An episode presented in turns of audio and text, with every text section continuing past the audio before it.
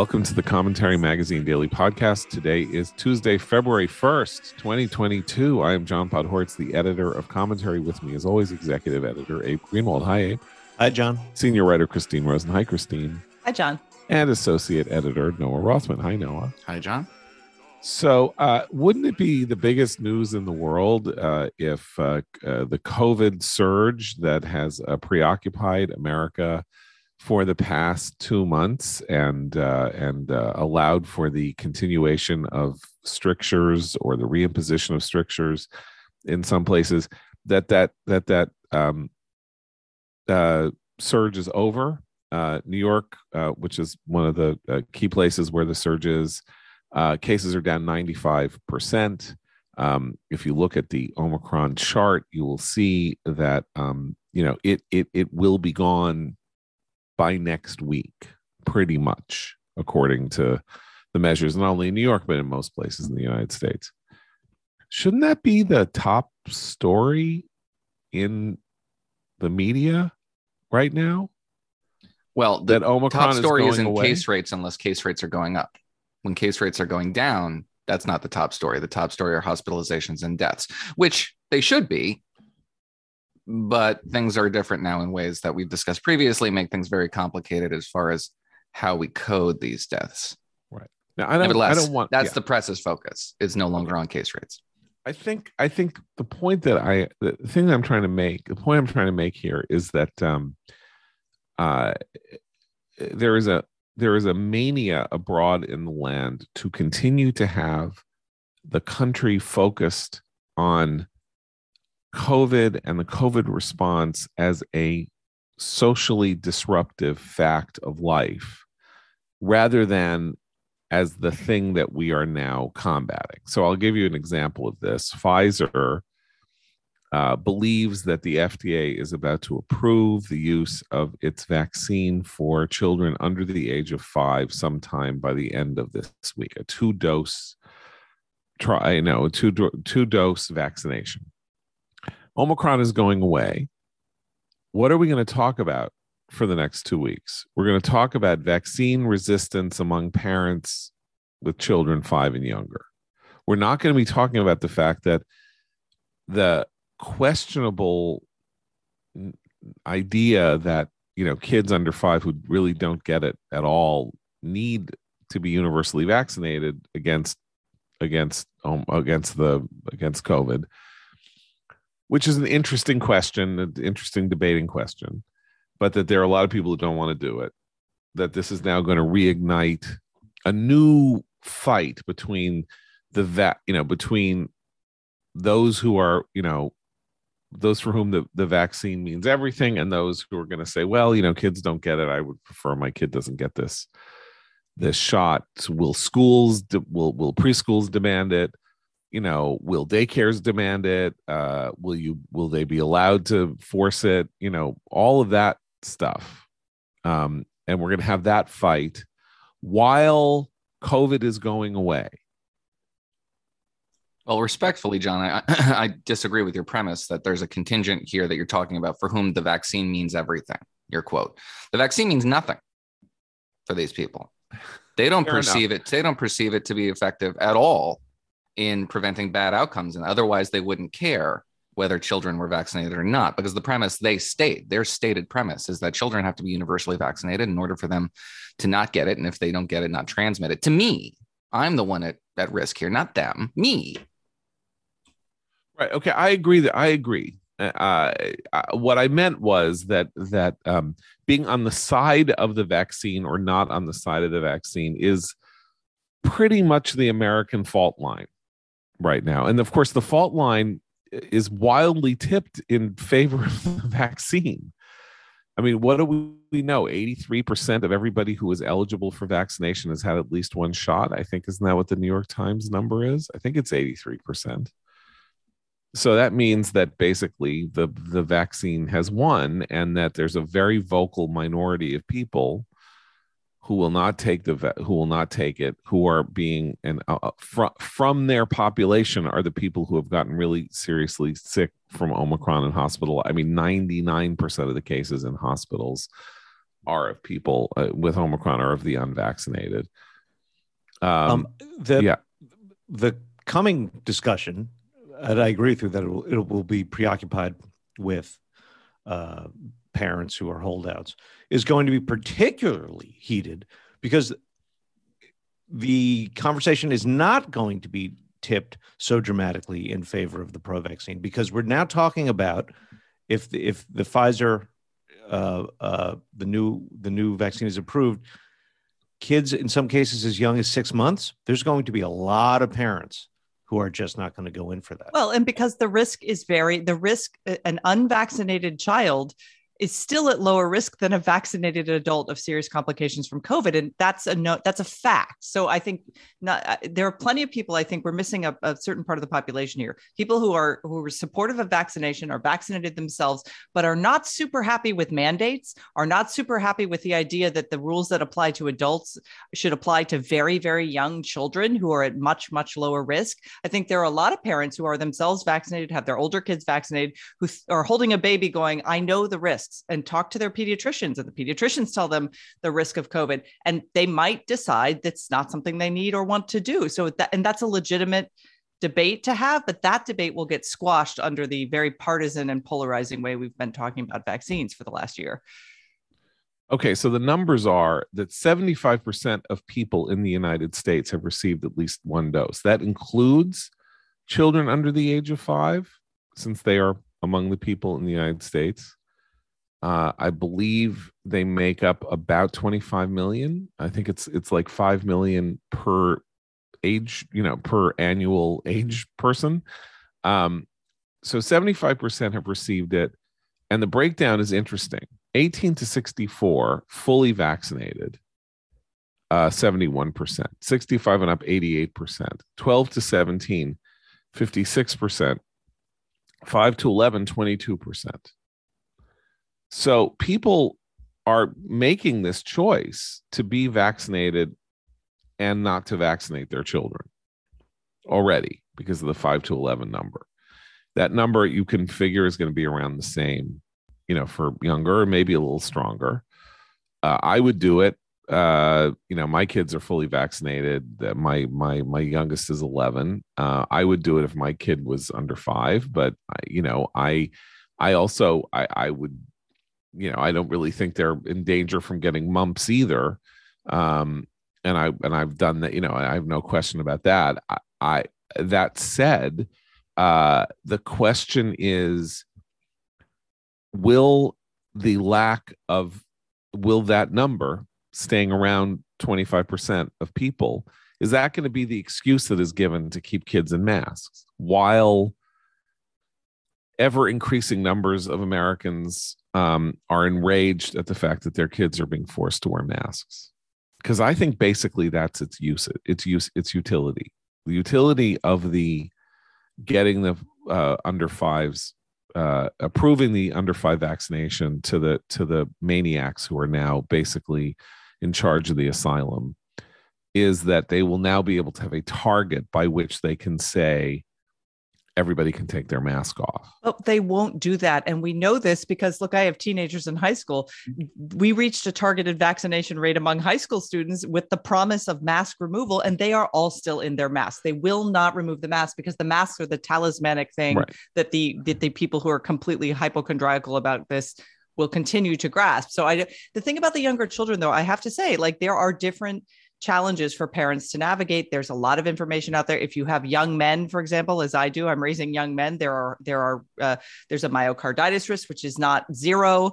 And the weighing that against whether you know for booster shot choices for example there are a lot of questions and one should go to one's doctor or pediatrician talk to the your doctor about those. Um, i am not an md but i do think that the, the fact that people don't feel like they can even have these debates without being branded anti-vax that's the problem right now and schools can't parents can't go to their schools individually and say you know what? The masking's really got to end. Yeah my kid's not vax but he's four and you know he's healthy and no one in our household has is immunocompromised. And it's it we know from other studies and particularly in europe that it doesn't these masks don't really work for the kids anyway. They're going to double down on masks. They're going to try to get them. My school is trying to get kids into the n95 masks now And we know Okay. from Omicron, it doesn't prevent the transmission. It didn't Right. work. It doesn't work against Omicron, and Omicron is going to be gone. And the case rate number, which Noah, as as you said, like the, that case rate number is going to be vanishingly small unless there is a new variant and a, and a different kind of outbreak. And that could be again next week. That's the second week in February. How are they going to keep the masks? What by what logic are they going to keep the masks on? And this is what I say they're going to talk about the vaccinations.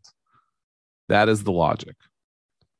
That is that that is the logic. Remember, like little little kids under five are mostly wearing cloth masks because the other ones are too uncomfortable and it's hard to breathe through them.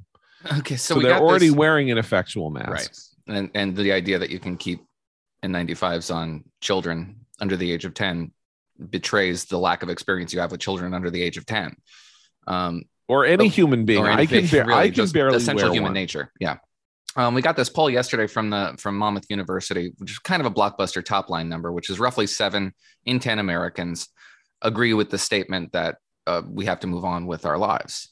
That this is endemic, it's going to be here forever. We got to move on. Um, you dig down into that poll a little bit, and it's not sure exactly what people mean by forever because you still live with it because you still have a majority, just over fifty percent. I think it was fifty three or something like that, who support mitigation measures, masking measures, social distancing measures, what have you. Now, that has been declining precipitously over the course of the three consecutive polls where they've taken this September, December, and now. And the trends are clear. More people saying live with it, less people saying mitigation measures, sure. Um, but that's what they're going to be able to cling to to say, well, when people say we need to move on, they mean stop talking about it, but endorse these you know, common sense protocols that keep everybody safe and keep institutions open. That's what they'll be able to tell themselves right up to the uh, the moment that everybody votes in November, at which point the verdict will be relatively clear. I, you know, they can tell themselves the blockbuster number is the number. That is to say, what what's interesting is that uh, Democrats remain mild. Do do not. Oh, that number on. among Democrats, the move Yeah. on number about Democrats was 47%. right Plurality, very- yeah, 51% don't want to move on, but that's Right. as narrow as you get. right. But the independent number is three quarters, and the Republican number is is is nine tenths. So yes, there's a there's a there's a partisan breakdown, but it is not. It is this is this is if you're looking at this as a politician, and I'm not saying that public health officials or whatever you know people who are enthralled to the teachers unions are looking at it solely on the basis of what is it that their constituents are saying. It is time to head for the exits here. I mean, I, it is really time. Not only is it time to head for the exits, it is time to use this issue as a wedge against to to separate yourself from what is going on. You need to separate yourself. You need to get on record, sort of like, well, you know, I voted for, I voted against the 87 billion before I voted for it. You wanna, you wanna muddy your record on how much you are affiliated with these ideas and precepts and you're getting all the information and data that you need to do so to say not you don't have to do the general we need jared polis thing we need to learn how to live with it you can say evidence is now strong that masking should end. There's no ver- there's no there's no uh, rise in cases.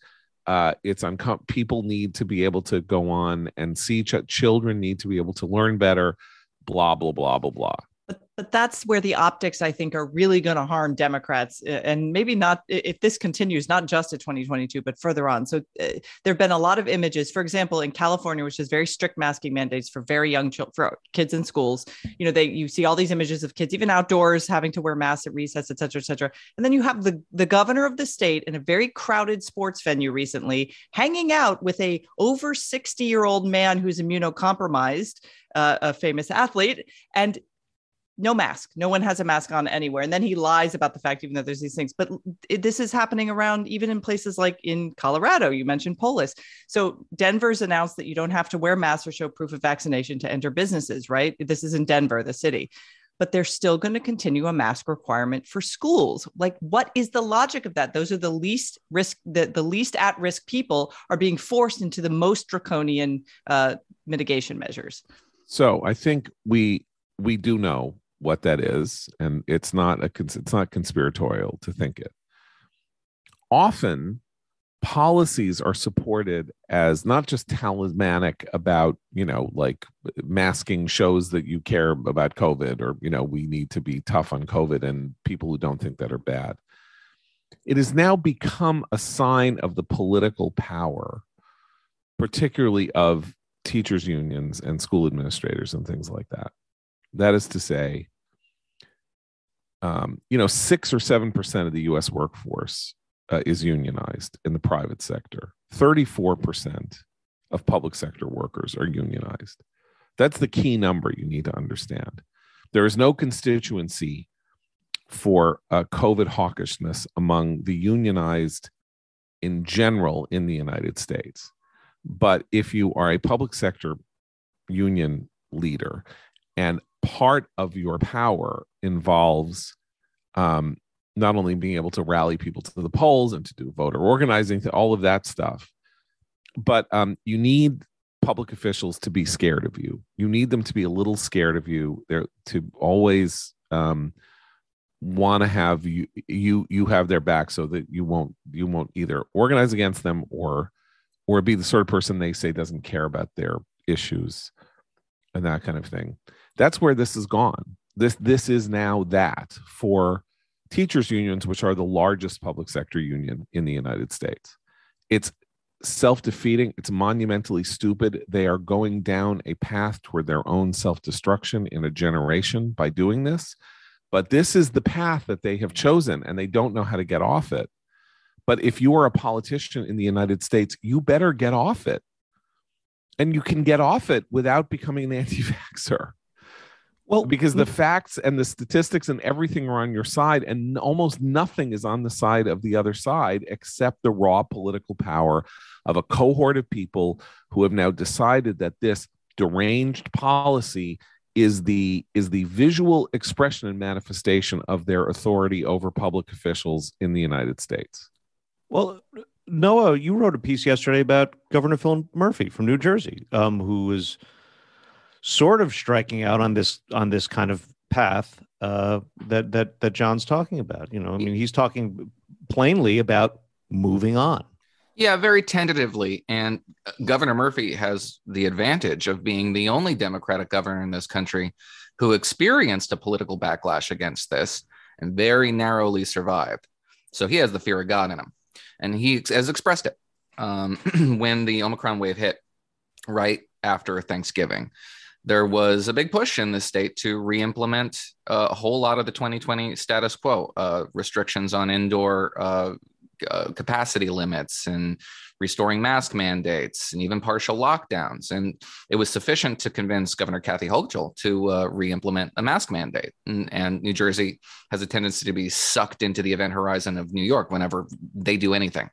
So to buck that trend, which he did, um, while saying, listen, we're going to have to live with this, which he did, uh, was an act of courage, uh, an act of uh, abandoning constituencies to whom you're beholden and who demonstrate a significant amount of tangible power over uh, what you can and can't do in Trenton. Um, and he was on Meet the Press yesterday demonstrating more laudable courage by endorsing without caveat uh, the view of Arkansas Governor Asa Hutchinson that yeah we have to treat this like it's endemic. This is going to be a feature of modern life forever. So i mean it's not as though new jersey is this uh, you know it's it's north the northern version of florida. We have plenty of restrictions in this state many of which are onerous and burdensome and unjustified by any of the science. But at least we're making a rhetorical shift in a direction that really antagonizes this perpetual pandemic contingent and he's surviving it. So there is a roadmap there. Look what what there are ways that you can tell why what Murphy is doing is sensible, even though he's not going to face the voters, you know, for another four years. I don't know. Is, is that a, ever? Is he no, term, term limited? limits, yeah. Okay. Well, he might want to run for Senate, you know, whatever. Anyway, um, so there there are visible there are visible manifestations of the fact that the COVID stuff is turning on Democrats and they know it, which is to say that in campaign materials for 2022 races, that uh, Democrats are running, and uh, obviously it's early, there aren't many television commercials and stuff like that. They are staying away from COVID. They don't want to talk about COVID. They're staying away from COVID. 2020, all they wanted to do was talk about COVID. Even in 2021, in specials and all of that, they wanted to talk about COVID. They don't want to talk about COVID. Republicans are incredibly eager to talk about COVID because it is a perfect, very broad, very, um, very broad target that brings in an enormous coalition of people from lunatic anti vaxxers to totally sensible moderate liberals who cannot bear what is going on any longer and read the new and know we have to get on with our lives and all of that. And so if you say, I'm not with this whole thing and the way they're handling it, and it's top down government at its worst. And I'm not there for that. I'm there for you to represent you and make sure that you are free from government's heavy hand. Man, And that it- is a fantastic, and it very Very- broad. Yeah, go ahead. very fascinatingly, it it overlaps with the anti-radical, anti-revolutionary sentiment too. That brings people because because it all sort of comes together in schools and in in in your rights as a parent in schools. So it so it it, it it's an incredible vehicle, um, sort of ideologically too, to sort of you know make inroads into the not particularly partisan publics Right. um, concerns about what's what is going on in schools altogether. So if you look at it as though you are, you know, planting, you know, that your your campaign is something that you're planting. So this is, I mean, I'm I'm I'm bad at I'm I, I don't really understand gardening or planting, but like this is the soil that you're going to start with. The soil you're going to start with is uh government's gone too far or uh, uh, things have gone too far in america there's too much inflation there's too much crime there's too much regulation there's too much uh you know heavy hand on covid and all that and and so if you even start with the covid thing like i'm breaking from you know i i, I am not with this weird uh concept that government has the right to tell you how many customers you can have in your store even if that hasn't happened for a couple of years how many customers you can have in your store how they behave while they're in your store how you're supposed to behave when you are interacting with them and all of that. And then all of these ancillary things can come off it. I'm not with government, uh, you know, imposing critical race theory. I'm not with government uh, spending too much money and then causing, you know, and and and and that way, uh, you know, continuing inflation. I'm not with government regulations that have slowed down the supply chain. I'm not with this. I'm not with that. Depending on who you are, in 435 house districts districts in the United States, you can emphasize one or the other or another of these as long as you start from this basis things have gone too far that's not an ideological message. That's a practical I, we keep talking about this that that it's the what am i crazy camp that is going to do in democrats? They have time a lot of them or individually they have time to recover. 10 months is a long 9 months until election is a long time.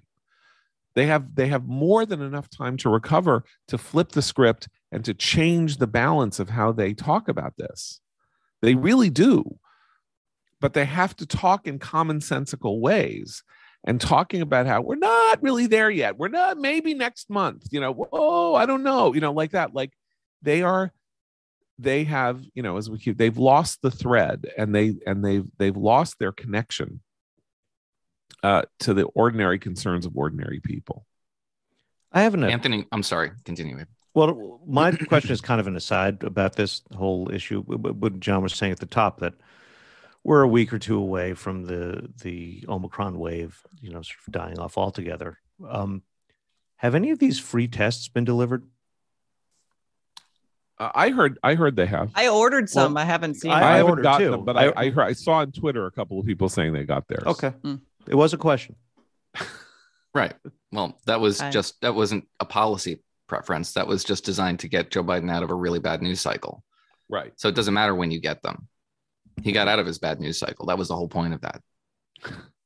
Um, Or, or did he? Um, anyway, Well, you were going to say Yeah, that Fauci, Anthony you Fauci was on, our friend um, Anthony Fauci. he was on a podcast with uh, Michael Barbaro of the New York Times, and most it was a fascinating interview a very interesting interview because it uh, Barbaro brought up things that you are not supposed to say in polite company um, things like i know people i'm not going to name names but i know people chil- who have children who are who refuse i've said this on this podcast who who will not get them tested if they've been exposed for fear that they might trigger covid protocols when they aren't presenting any signs when they aren't presenting any symptoms, when it doesn't seem like they've gotten anything. And if they were to trigger anything, it would keep them out of school for a week and a half and it would close down their classroom. The incentives to test make no sense. To which Anthony Fauci replied, That's unfortunate. That's a poor public health practice. And that's pretty much it. He, no, it's a poor public asked, health practice on the part of the individuals who are refusing, or it's a poor health correct. practice that things have gotten to this path. It's reckless and irresponsible on their ah, part. Okay. Um, and yet that is human nature with which he refuses to contend. Hey, remember um, when we couldn't even get a test? That's the that's of course the incredible sure. joke here is that you know uh, I remember back in March, April, uh, May of, of 2020, something happened in my family. Somebody was somebody was feeling very sick, so you know you could not get a COVID test. I mean, there's uh, just uh, you know the only way that they knew that anybody had COVID and not, that they they were reserving COVID tests in case hospitals were overrun. Now, now apparently any COVID, if you lick if you if you lick a piece of paper and two lines come up, that's fine. But even that's an antiquated. It's a that's a conversation that the the news cycle has passed us by. Right. If you're to judge by this interview, which was ex- all exclusively about the need to move on and how to drag a particular sort of person who doesn't want to move on, kicking and screaming into a more psychologically healthy relationship with a functional society. It was all about well, we get when we get back to normal. Quote, we'll see a return, a gradual return to normal, even though normal will not be exactly the way it was before all of this.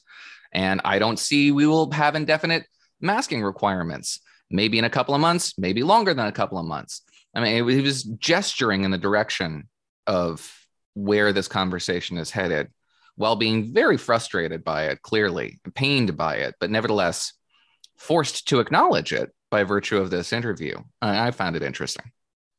Don't you think that people are going to be hoping for a new variant? See, I, I think that the logic here is that there better be a new variant and soon.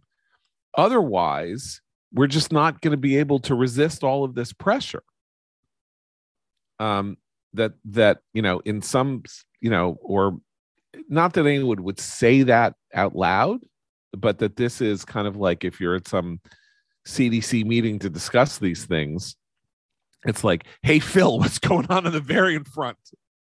You know, what's the what's the wastewater telling us? That's my favorite new thing is the wastewater. Uh oh, there's stuff in the wastewater. I was about to say the wrong word there because there of course is that stuff in the wastewater but um the wastewater that's really the key to now understanding everything anyway um I, I don't mean I feel like you know we we do this over and over and over again, but I do. But everything is changing very fast, and the uh, determination to continue with the idea that the that the uh, the unvirtuous monsters in this country are, are exclusively um, you know, unvaccinated people who are who are going to kill us when in fact all unvaccinated people are doing is wildly raising the risk to themselves that they will be killed. And yeah, I'm sorry, people do have I hate to put it this way. People do have that right. You know, you're supposed to wear a seatbelt, but you don't.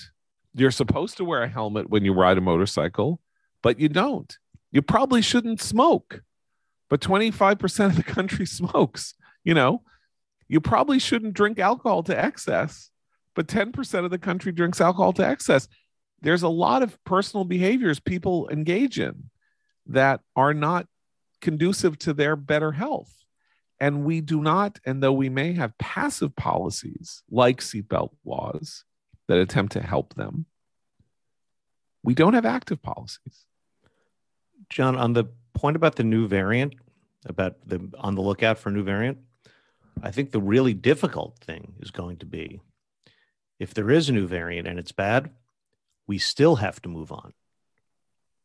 And that fight is going to make thi- this one look like nothing because Well, I- the policies still don't work.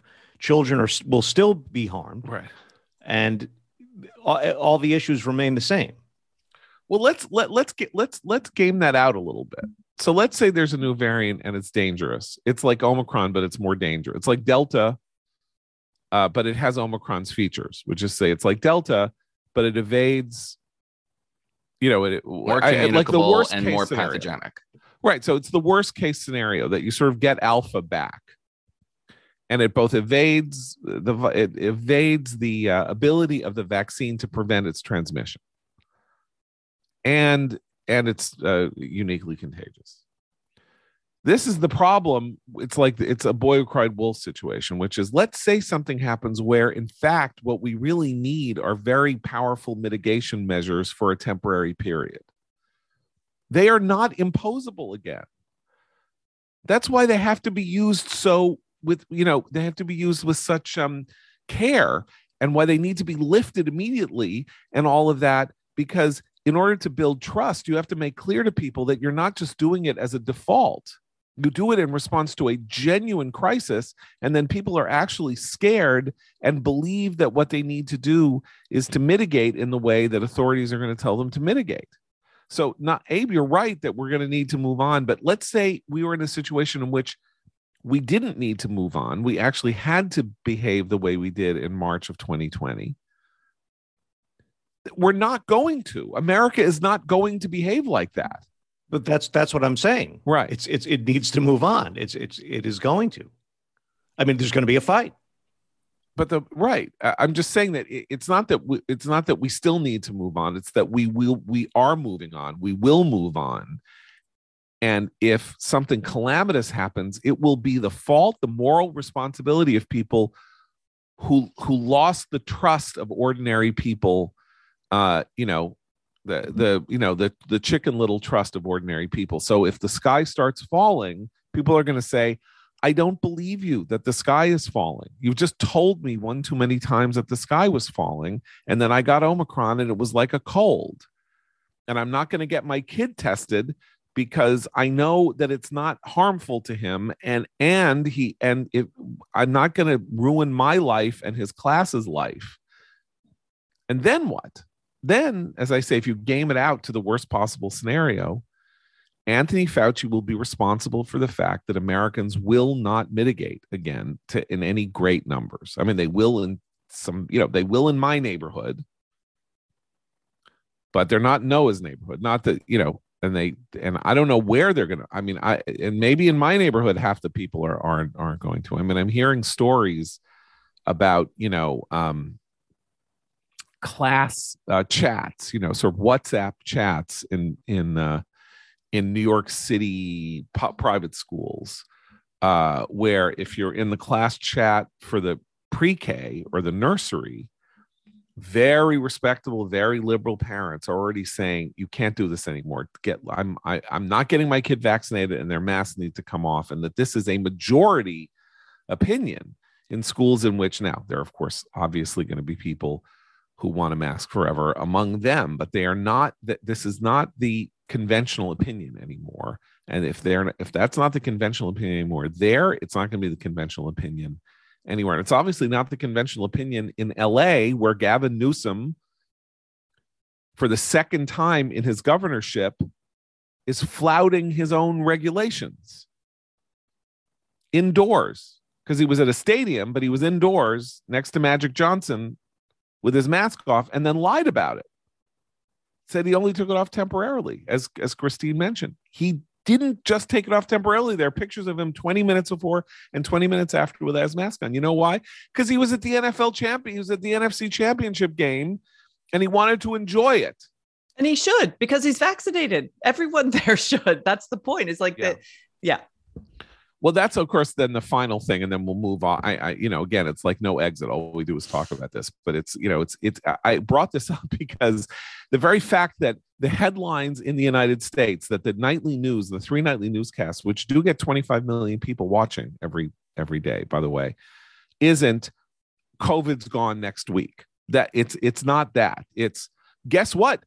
Jonathan Karl's reporting from six months ago has now been verified by the New York Times that Trump discussed wanting to seize uh, voting machines, even though it didn't happen. And everybody who asked officials in cabinet departments to do it said, I'm not going to do it, which actually could be looked at as a sign that, in fact, the most psychotic schemes to steal the 2020 election back from Biden failed because the system worked and public officials weren't going to do what Trump wanted.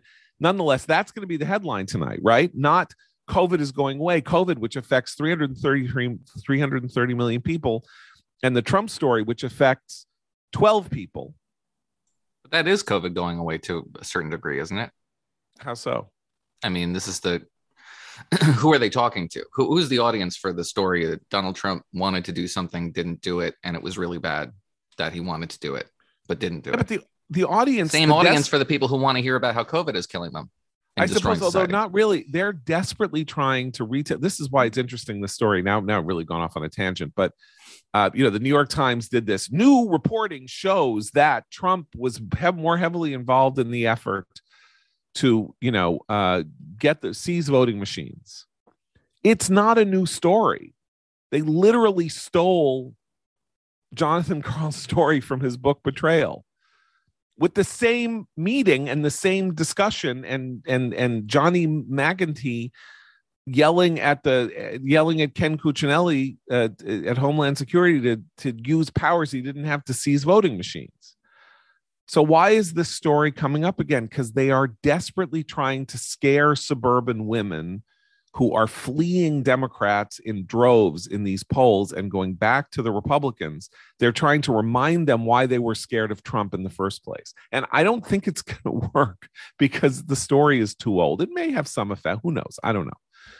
But I'm just saying the story, the, co- the story in the United States is that the thing that has caused the continuation of the COVID controversies and the fights and the wars and all of that and the masking and all of that is gone next week or the week after, maybe even next week. And I don't see that as the dominating news story in the United States. That that was where that was where this uh, that was where this this started. And uh, and uh, I'll just say briefly, the issue here with the New York Times story and the Jonathan Karl story and all of that. There's one reason to be frightened by the details here if you haven't really followed it before. On the one hand, it is a story, it is a misunderstood story because it's a story about how the system held. Like much of the 2020 story, it is a story about how the system held. Pence wouldn't do what Trump wanted. Bill Barr wouldn't do what Trump wanted. Ken Cuccinelli wouldn't do what Trump wanted. The Defense Department wouldn't do what Trump wanted. Nobody would do what Trump wanted. Secretary of State of Georgia wouldn't do what Trump wanted. The governor of Arizona wouldn't do what Trump wanted. The people in Wisconsin wouldn't do what Trump wanted. Nobody would do what Trump wanted. What what Sidney Powell and even Rudy Giuliani, who believed in the steal and was involved in these crazy ideas, didn't want anybody to do what Trump wanted them to do, which was seize these voting machines, right? That is a story about how the norms held all we're being told is that the norms didn't hold and the norms held. There's one reason to be afraid, which is the more and more it appears that Trump was materially, I mean, we know he was seduced by these ideas or interested in these ideas. That is a 2024 and beyond story because the question is, and that this will be a legitimate question to talk about in 2024. If he comes in and he wins because, you know, uh, Biden is senile and Kamala is an idiot and the Democrats have the record they have, and he wins, that's when you don't know what the vetting of the officials who are going to get hired by the executive branch in a second Trump administration, what it will be like, what they will have to guarantee and promise, how anti-institutional they will be and how committed they will be to the agenda that, you know, so seduced the Claremont people and, you know, John Eastman and Steve Balch and all these people who decided that uh, you know our country was in such a danger that it was okay to make up cockamamie excuses why Mike Pence could decide the 2020 election on his own. That's the only, that's the reason to be scared. But there's n- but that is not the story that the New York Times is telling. Anybody have any thoughts on this before I go to commercial? Just that, you know, you're talking about how to articulate a morning in America story that Democrats don't have a language for anymore. They don't have the vocabulary to communicate optimism. They don't feel optimistic. Well, it's not just they don't feel optimistic, they don't want to be optimistic. Right? Their entire pitch is they want to scare the bejesus out of everybody, scare them into voting for them. I just don't think that works. Like they have to be scared for real. And obviously, inflation is scary you know crime is scary that something happened two years ago that was bad or a year and a half ago that was bad i don't think that's that scary. Am i am i am i being foolish here or like you know making excuses or something? I just i don't know but um i don't feel like it.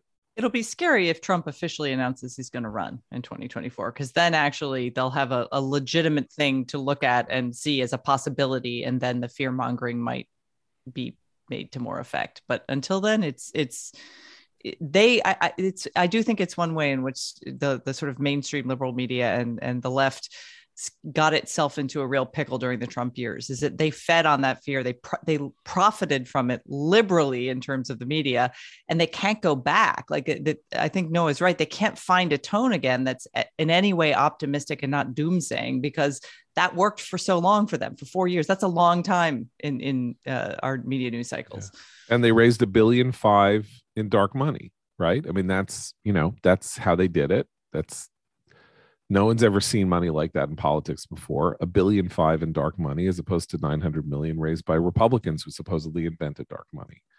So uh, it pays.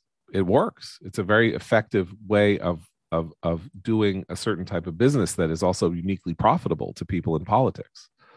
I mean, this there, there is money being thrown around here that dwarfs you know the sort of things that people used to say was bad about consultants you know that consultants took too much money from booking television commercials and things like that and therefore they had they had a vested interest in in in ginning up things that would make them money as opposed to being good for the campaign or the party or whatever you know this is we're we're now we are so far beyond that you know like the commission on a 40 million dollar or a 100 million dollar you know nonprofit that is doing x y and z the amount of money you can pull out of that who god only knows you know that's not 10% of uh, of a commercial sale. Anyway uh, let me talk to you about Boll and Branch.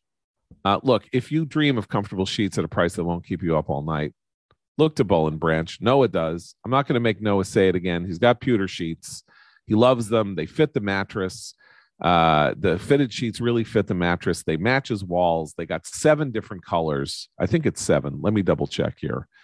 Um, uh, seven beautiful colors in all sizes, from twin up to California King. They're organic cotton. The production is ethical. There's thoughtful attention to every detail and um, and Boll and Branch gives you a fair play price plus a 30 day risk free trial with free shipping and returns on that buttery soft lightweight organic cotton in a classic sateen weave. It gets softer over time. It's not too hot. It's not too cool. These are the perfect year round sheets for most sleepers, and they focus on quality over quantity. They're not going to throw some ridiculous thread count number at you. More isn't always better. And so Experience the best sheets you've ever felt at bollandbranch.com. Get 15% off your first set of sheets when you use promo code commentary at checkout. That's Boll and Branch, B O L L A N D B R A N C H.com. Promo code commentary. And let's talk about our friends at Wealthfront. Look, do you do you want to make investments? Do you want to make sure that your portfolio uh, is performing the way it should and building wealth over time? Wealthfront has a classic portfolio you can use, or you can restructure it and make your own portfolio with things and policies and uh, products that you care about socially responsible funds, technology, crypto trusts, hundreds of other investments. Uh, in 2022, check out wealthfront.com, designed by financial experts to help you turn your good ideas into great investments without the hassle of doing everything yourself. Trusted with over 28 billion in assets, helping nearly half a million people build their wealth.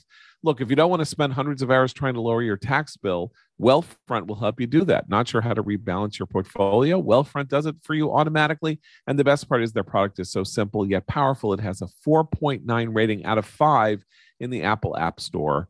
To start building your wealth and get your first $5,000 managed for free for life, go to wealthfront.com slash commentary. That's W-E-L W-E-A-L T-H-F-R-O-N-T dot com slash commentary to start building your wealth. Go to wealthfront.com slash commentary to get started today.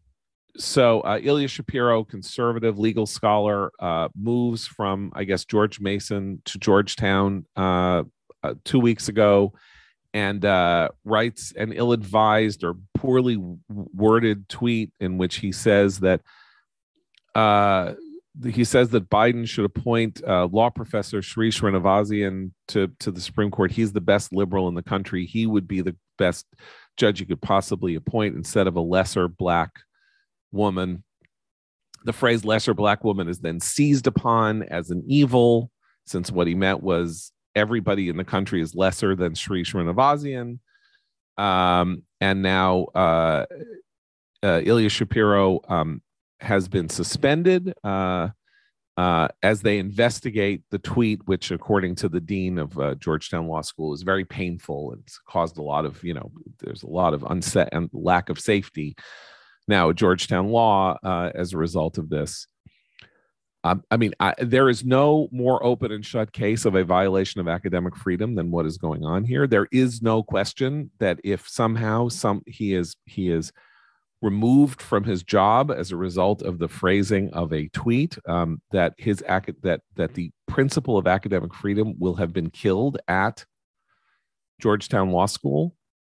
Uh, he was expressing an opinion on the law as a literate, learned person about who should be on the Supreme Court, uh, and uh, offensively worded or not is is immaterial. And of course, we have the case that a lot of people have have been citing of Christine Fair, another law professor at, at Georgetown, who called for the murder, I believe, of Brett Kavanaugh uh, in 2018, and and and Georgetown said she had the right to free speech. Was it? Well, she she wanted I'm she sorry. wanted the miserable deaths of the entitled white men who supported Kavanaugh. Oh, she I'm wanted sorry, them yes. to die. She, She wanted them to die. She right. wanted them to castrate Castrated, them yeah. and feed them to the pigs. Right. So so It was we evocative. Let- exactly. yeah, It yeah. was a we're- li- we're literary, there was a lot of literary flair. Georgetown defended her right. right to say that. I'll I'll reject the premise that it was an offensively worded tweet. It is offensively worded if you fail to observe the standards that the internet has imposed in discourse, which is a game that people play where they come up with the least charitable interpretation of someone's remarks, attribute them to the most odious motives imaginable, assign those motives to the person they've imagined in their own minds, and demand satisfaction. That's the game that you play on the internet. And if you don't play that game, you can trip on a landmine. Ilya did. He stepped on a landmine by articulating a premise that all conservatives believe, which is that negative racial discrimination is indistinct from positive racial discrimination. The two things are racial discrimination. They should be avoided because they reflect poorly on the people who are being discriminated against or discriminated for, what have you. It takes away from their qualifications, their credit, their merit. Um, that's the offense here. That's no offense. This is an entirely ginned up controversy and one that Georgetown should be ashamed of. Well, and Get he- off the- Twitter. Get Well, he off also- Twitter. but he also he he also tried to do the decent thing he said you know what that was worded badly i i it obviously offended people i'm sorry let me let me you know try to smooth things over and apologize right so all that did is bring more of the braying mob out then you have the black students at georgetown law claiming they feel unsafe you have people saying and then what you do have is the media mob on twitter saying well you know he never should have been hired there in the first place and that gave the game away it's the Right. people who are like, well, we don't we don't want to see him fired. These are the people who started the mob against him, particularly a Slate reporter by the name of Mark Stern, then going, oh, actually, I don't want you to fire him. Of course, I never would have hired him in the first place, but like playing this bizarre game where they clearly want this guy's head on a platter, but they're too cowardly to actually say that, but they'll be very happy if it happens. John is right about get off Twitter because uh, Noah's correct about the game that's played, but that tweet made it so easy for them to go to the least charitable interpretation. And we're talking about a guy who's written a bunch of brilliant stuff, but when you're on Twitter, your brain works differently. And that is where you would write something that could be so easily misinterpreted. Look, I got off Twitter three years ago, next month, because I said to myself, here's the situation. I can write 50 tweets a day, and, you know, which uh, at some points I was. People enjoy them. I get a lot of positive feedback. I got I had 150,000 followers. You know, it was very heady. Every individual tweet by some point at some point was of no particular accretive value to my reputation or to help commentary promote itself or anything like that. So, one bad tweet out of thousands in a year, ill conceived, not thought through, whatever, could basically destroy my life. And and the and the risk reward uh, was too great. It's simply it's simply that. Aside from everything else, which is that I was kind of addicted to it, and my mind was working in a way that I didn't. I found that I didn't really like. Whatever. People who have access to other places to express their opinions, like Ilya Shapiro, should not be on Twitter anymore. It is not safe for you. And by the way, that's true of liberals. It's it's more it's more true of conservatives than it is of liberals because the mob is looking to deplatform conservatives and particularly academic conservatives and all that. But I mean, this is a terrible story. What Georgetown is trying to do or may do should not happen. Uh, nobody should go to Georgetown Law after this. And, you know, basically you should give, you know, whatever. It's just awful. It's awful in every possible way.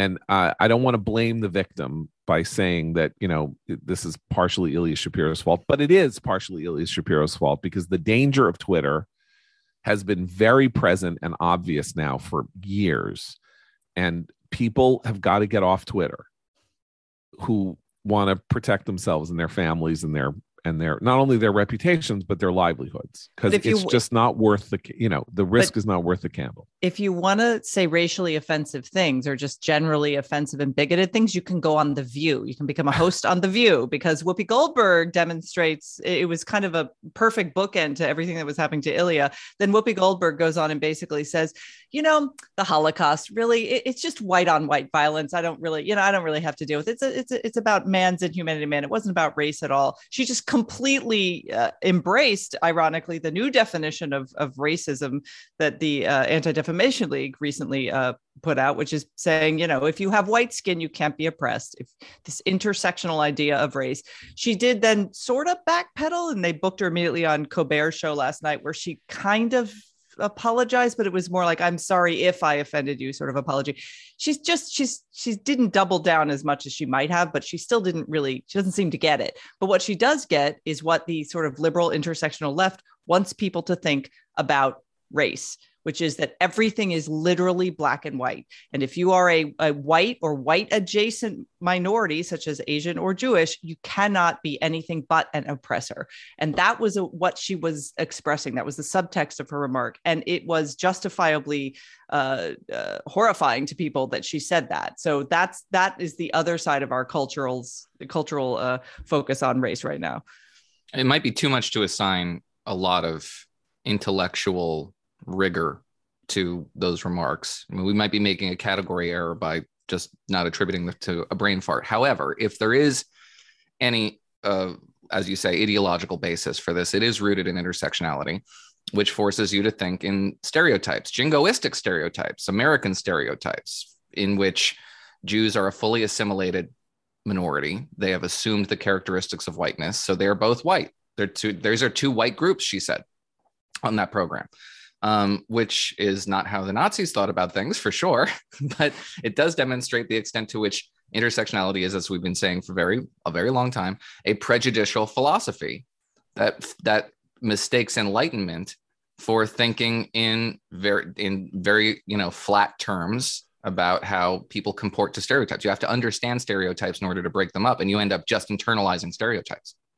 Look, there are two forms of racism racism didn't exist until the 19th century. There was no race as a category is a construct of the of the uh, early to mid 19th century. And it was used in part in the United States in certain ideological quarters to say that because of the racial differences between black and white, blacks could therefore be considered inferior, not as, you know, uh, and and uh, unable to uh, in unable to be free uh, because of their uh, manifest inferiority. Uh, before we really had genetics as a as a thing, it was a sort of theory of genetics before there was genetics. And as that was going on simultaneously, pretty much in Germany and elsewhere in Europe, scientific racism arose as a weapon against the Jews. Racism as an idea was a positive, not a negative notion and it was promulgated. Anti Semitism as a term was a term invented by anti Semites to explain their hostility and their and their opposition to Jews holding civil rights in any way shape or form in any country on earth. And the claim was that there was something different about Jews that meant that they should not hold these positions. And uh, some of it was idea based some of it was obviously again pre pre any understanding of genetics was a kind of you know root idiot genetics.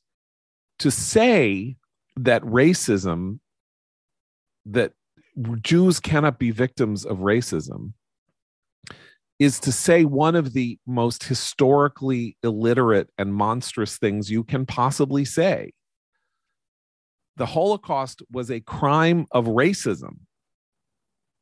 And it was specifically targeted at Jew. Then there were others. Gypsies were also in, you know, the gypsies were also targeted, but the the targeting of Jews, the final solution was the racist crime of history in all of history, in all of recorded history. It was a crime, it was the racist crime of history. And here we are, and it's 75 years later, and we're now having arguments in which it is said that Jews cannot be victims of racism when 6 million Jews were killed 75 years ago, not 575 years ago, not 1,075 years ago, but 75 years ago in the living memory. There are films, there are clips, there are people who survived it, who, who, have, who have testified to it. The horrors are unmistakable and unbelievable. It's what happens when you depersonalize and dehumanize people, that an entire nation and a huge workforce of people can contribute to the effort to extirpate a single uh, group of people from the planet Earth.